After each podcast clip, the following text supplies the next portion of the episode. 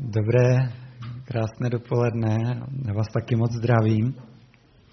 A je pro nás radostí, že tady dnes můžeme být a sloužit. Já jsem tady domácí, ale když řeknu za studentskou službu, tak si moc vážíme toho pozvání a těšíme se z toho.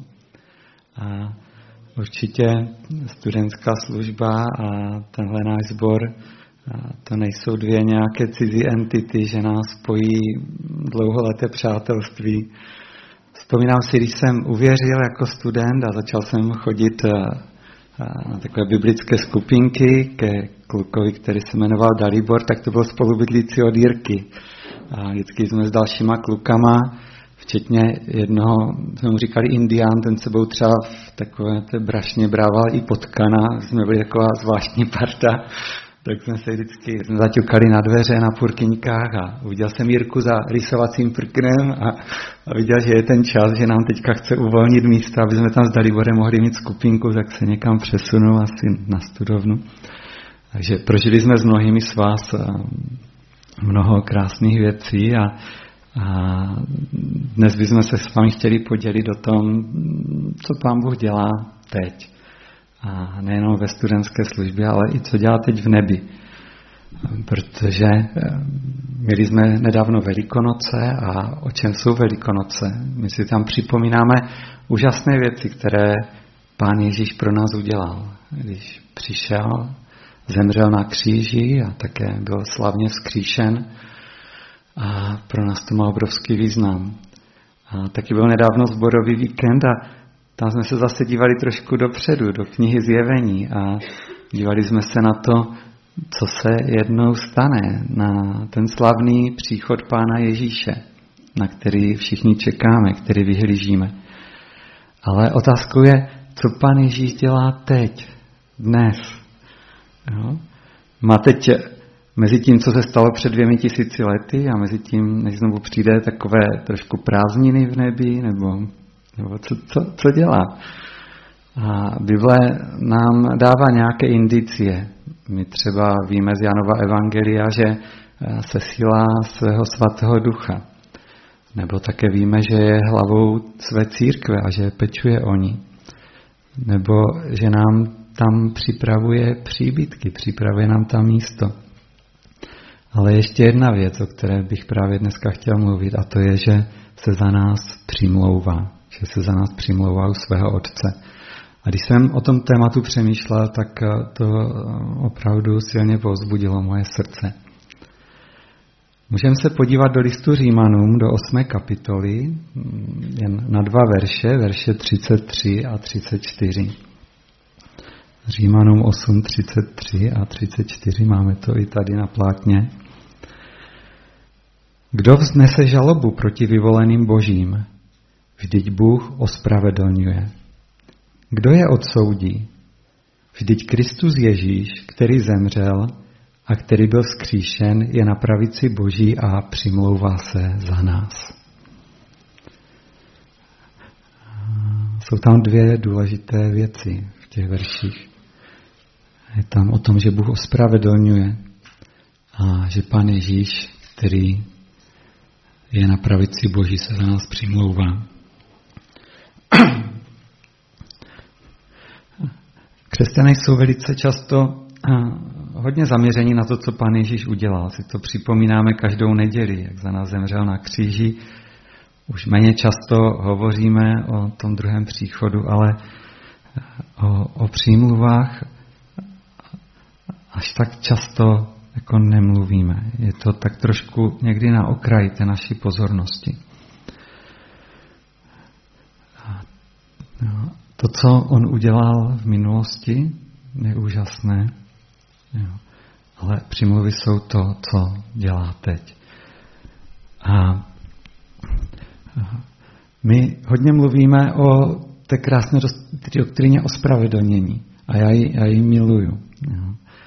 Jako my, každý člověk, jsme měli obrovský dluh. Já tady mám platební kartu, dokonce má takovou nebeskou barvu, ale ona původně byla úplně černá, černá od mého hříchu, protože na ní bylo obrovské mínus. Obrovský dluh. Každý člověk, už se rodíme s takovým dluhem. A Pán Ježíš tím, co vykonal na kříži, ten dluh smazal.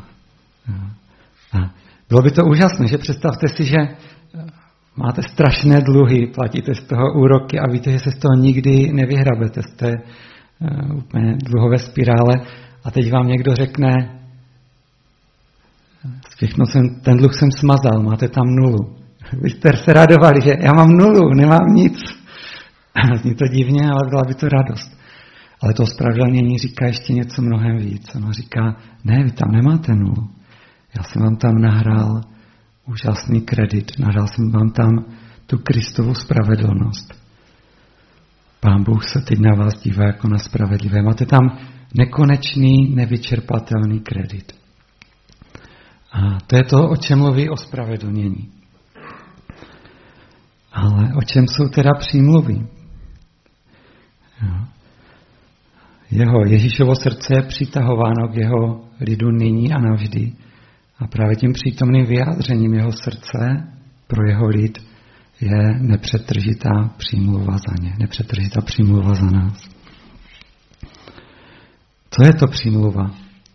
Obecně to znamená, že je tady nějaká třetí strana, která eh, vstupuje do nějakého vztahu dvou stran a přimlouvá se za tu jednu jako vůči té druhé.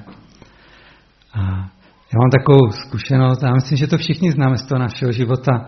Já si vzpomínám, když moje maminka šla do školy na průmyslovku se přimlouvat k paní profesorce Zelinské, aby mi neskazila vyznamenání a nedala mi čtverku z mechaniky. ono to začalo tak eh, docela nevinně, že na první hodině té mechaniky eh, ona chtěla jenom tak namátkově pozvat prvního studenta k tabuli a teď tam měla 28 men. A asi sekundu předtím, než si zrovna vybrala moje jméno, tak eh, Tomáš Karlík, který seděl za mnou, tak mi tak z legrace cvaknul kolem krku zámek na kolo. Který on tak cvakl a teď ona tak navrátil, já jsem se postavil tak s tím zámkem a ona to vzala jako nějakou provokaci a už si mě zapamatovala a, a pak, když jsme třeba psali písemku, tak jsem tam měl obsano od oborné pět a tak jsem sbíral pětky. Omlouvám jsem trošku nějaký zachratlý. A tak uh, mamka tam šla a, a přimlouvala se. A, kdo je tady těma dvěma stranama v těch přímluvách Pána Ježíše? No. Jsme to my a je to náš nebeský Otec. A proč se za nás Ježíš potřebuje přimlouvat, pokud už jsme ospravedlněni? Znamená to, že něco na tom ospravedlnění, jo, že, že něco na tom není kompletní, že to, co Ježíš říkal na kříži, když řekl, dokonáno jest, není tak úplně pravda. Odpověď zní, že přímluva uplatňuje to, čeho dosáhlo usmíření. Jeho přímluva je reflexi plnosti Děkuji, Jirko.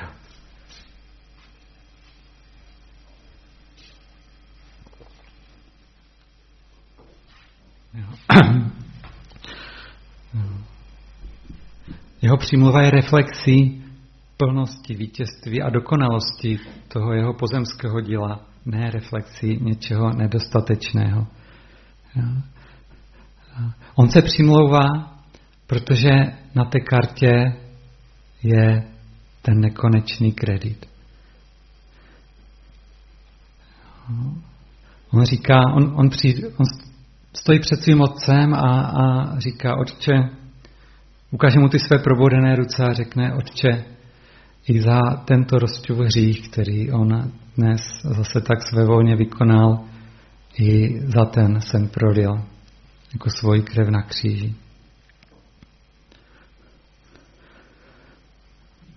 To je důvod, proč nový zákon spojuje, že tu doktrínu ospravedlnění vezmeme jako takovou nějakou mechanickou záležitost, která se stala. Pan Ježíš něco udělal, před dvěmi tisíci lety, je teď tady nějaká možnost a já jednou ve svém životě tak přistoupím před Pána Boha a řeknu, pane Bože, děkuji ti, že jsi zemřel na kříži za mé hříchy a já ti vydávám svůj život a, a toužím, abys mi odpustil moje hříchy. Učin se mě takového člověka, jako země chceš mít. Amen. A, a ono by se to stalo, byli bychom zachráněni. Jo. A, jo, jakoby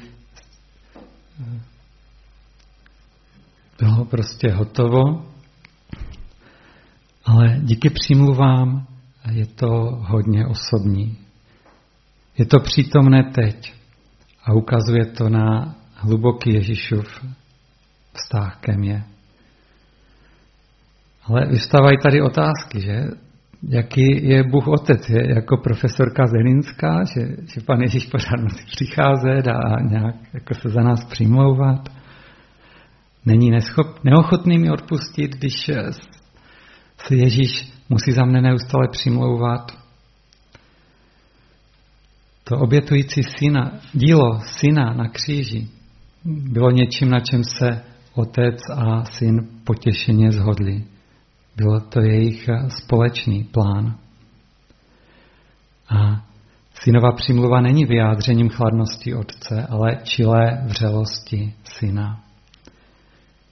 Ježíš se nepřimlouvá, protože otcovo srdce je vlážné vůči nám, ale protože synovo srdce je tak vroucí k nám.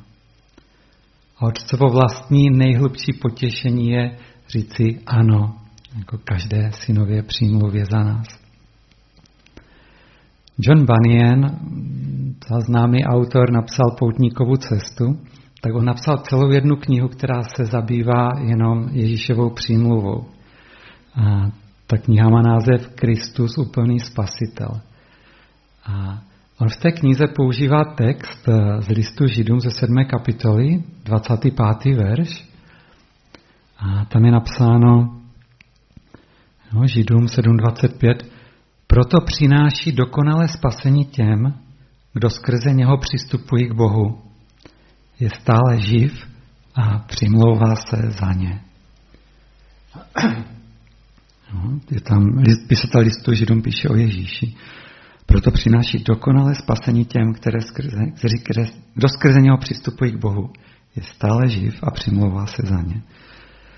A to slovo dokonalé je v řečtině, je tam použito slovo panteles.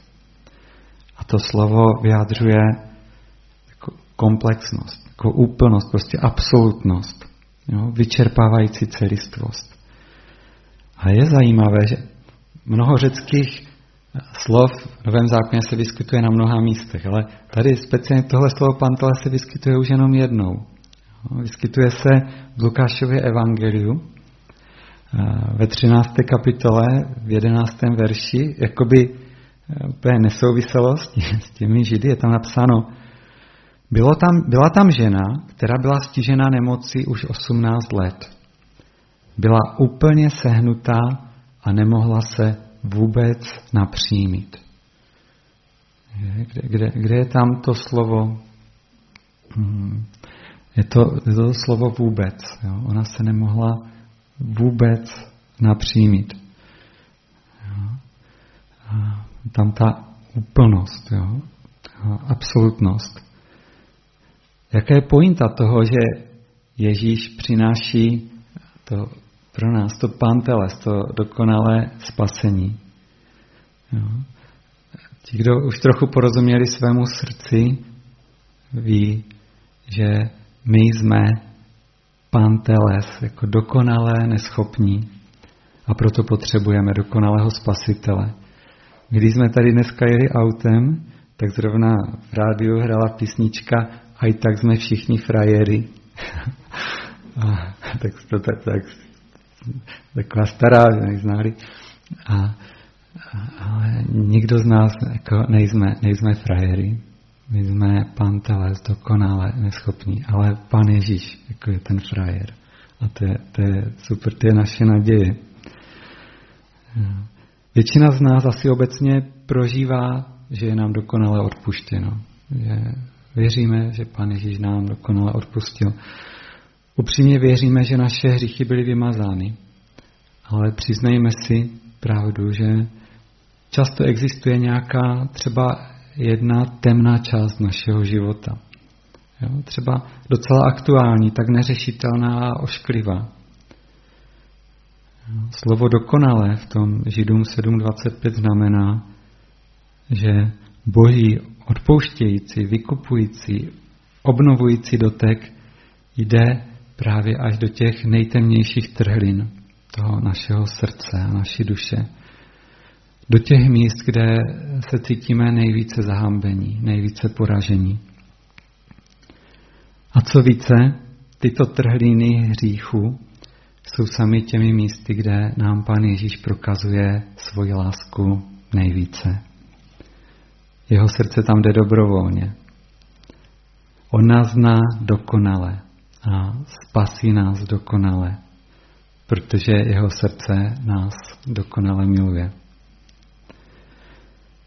Ježíš pokračuje v přímluvách za nás v nebi, protože my stále selháváme tady na zemi. On nám neodpustil skrze jeho dílo na kříži s tím, že teď už to zvládneme sami. Já jsem kdysi trochu fušoval do letadel a tak bych možná použil takovou ilustraci větroně. Větron je takové letadlo, které nemá motor a vy ho musíte zapřáhnout za nějaké motorové letadlo a toho vytáhne nahoru, pak ho odpojí a ten větroň tam tak plachtí a a když eh, svítí sluníčko, je dobrá termika, tak dokonce dokáže trošku stoupat, tam někde zakrouží nahoru, ale nejpozději večer, až zapadne slunce, tak eh, jde k zemi a v tom vzduchu se neudrží. A my jsme jako ten větroň. A Pán Ježíš je ten, kdo nás táhne, kdo nás jako drží nahoře. On nás nikdy neopustí. Nikdy nezmizí s přáním hodně štěstí a z naději, že už teďka sami doplachtíme až do nebe.